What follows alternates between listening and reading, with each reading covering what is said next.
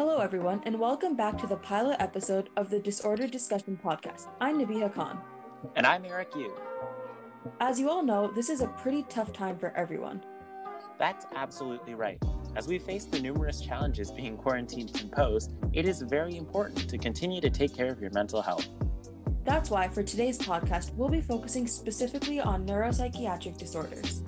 We'll be discussing and updating you on our month long research process on the subject of comorbid major depressive disorder, or comorbid MDD for short. So far, our research has been conducted by reading online articles and reliable websites. In our pitch over a month ago, we were very ambitious and hoped to take on three major topics comorbid MDD, antidepressant resistance, and antibiotic resistance.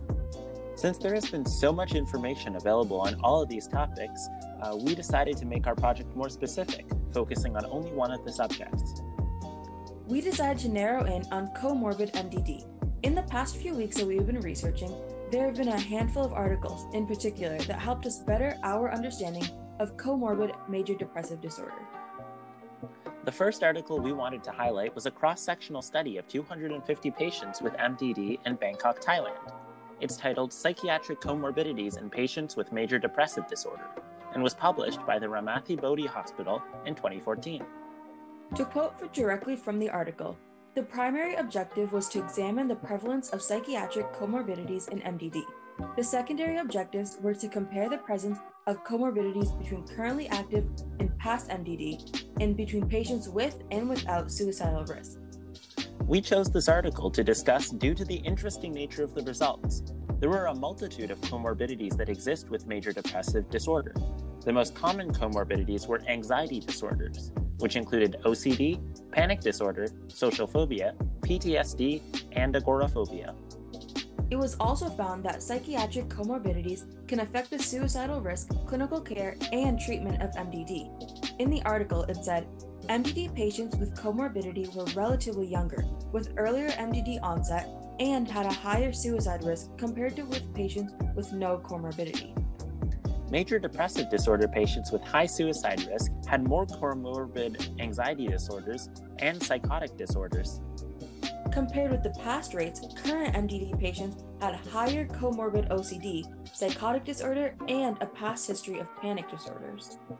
The second article we would like to highlight is published by the Journal of Nervous and Mental Disease. This paper is titled Post Traumatic Stress Disorder and Major Depressive Disorder Investigating the Role of Overlapping Symptoms in Diagnostic Comorbidity.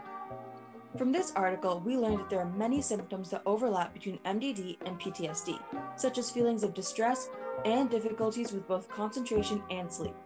It was initially hypothesized having any of these symptoms will raise the chance of developing comorbidity for the other disorder. However, at the end of their study, we were surprised to find the hypothesis was actually proven to be false. This suggests that the comorbidity between PTSD and MDD is not due to symptom overlap, but another unstudied factor. This article was very intriguing because afterwards it left us wondering how comorbidity develops.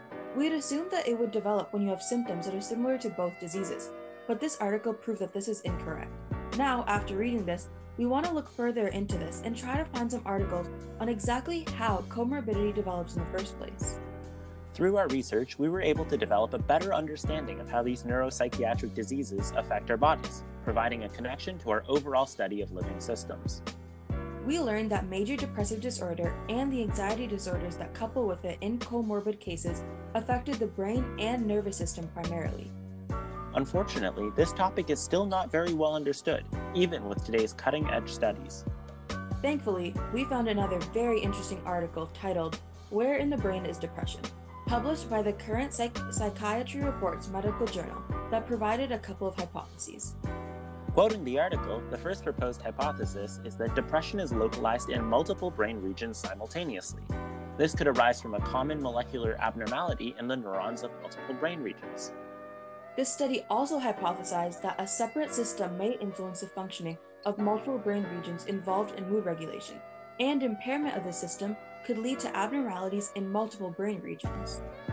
We also explored an article from a Harvard Medical Journal titled What Causes Depression, their understanding led them to hypothesize that the number of neurons in the brain was closely related to depression. They had discovered that the size of the hippocampus in people with MDD was up to 13% smaller than average. Directly quoting this article, this research team proposed the real value of antidepressants may be in generating new neurons, a process called neurogenesis, strengthening nerve cell connections and improving the exchange of information between nerve circuits. We will continue to research neurogenesis as a potential solution not only to MDD symptoms, but also comorbid MDD, due to the aforementioned symptom overlap. This, in turn, will enable us to better understand comorbid MDD's connections to living systems. Throughout this research process, we have hit a few bumps, the most obvious one being the quarantine caused by the COVID 19 pandemic. This quarantine has kept us both stuck at home, so now we are unable to access books from libraries or collaborate in person. In the beginning, we had set out a plan on how we're going to do our research, and we expected to use research articles, credible websites, and books from the library. There was also a Wi Fi outage due to a broken Rogers cable, forcing us to halt our online research for a couple of days. On the bright side, once we had our access to the internet returned, we did have a lot of success with finding online research articles about comorbid MDD. There is plenty of information available online to make up for the fact that we can't use the library, allowing us to make sure our research is on track. We'd also like to take some time to thank the Anchor app for allowing us to record this podcast together. We also had a lot of spare time on our hands, which was quite useful as it allowed us to really focus on our project. And with that, we're going to wrap up this episode of the Disorder Discussion Podcast. Thank you so much for tuning in, and we hope you guys stay safe and healthy in this trying time. Have a great day.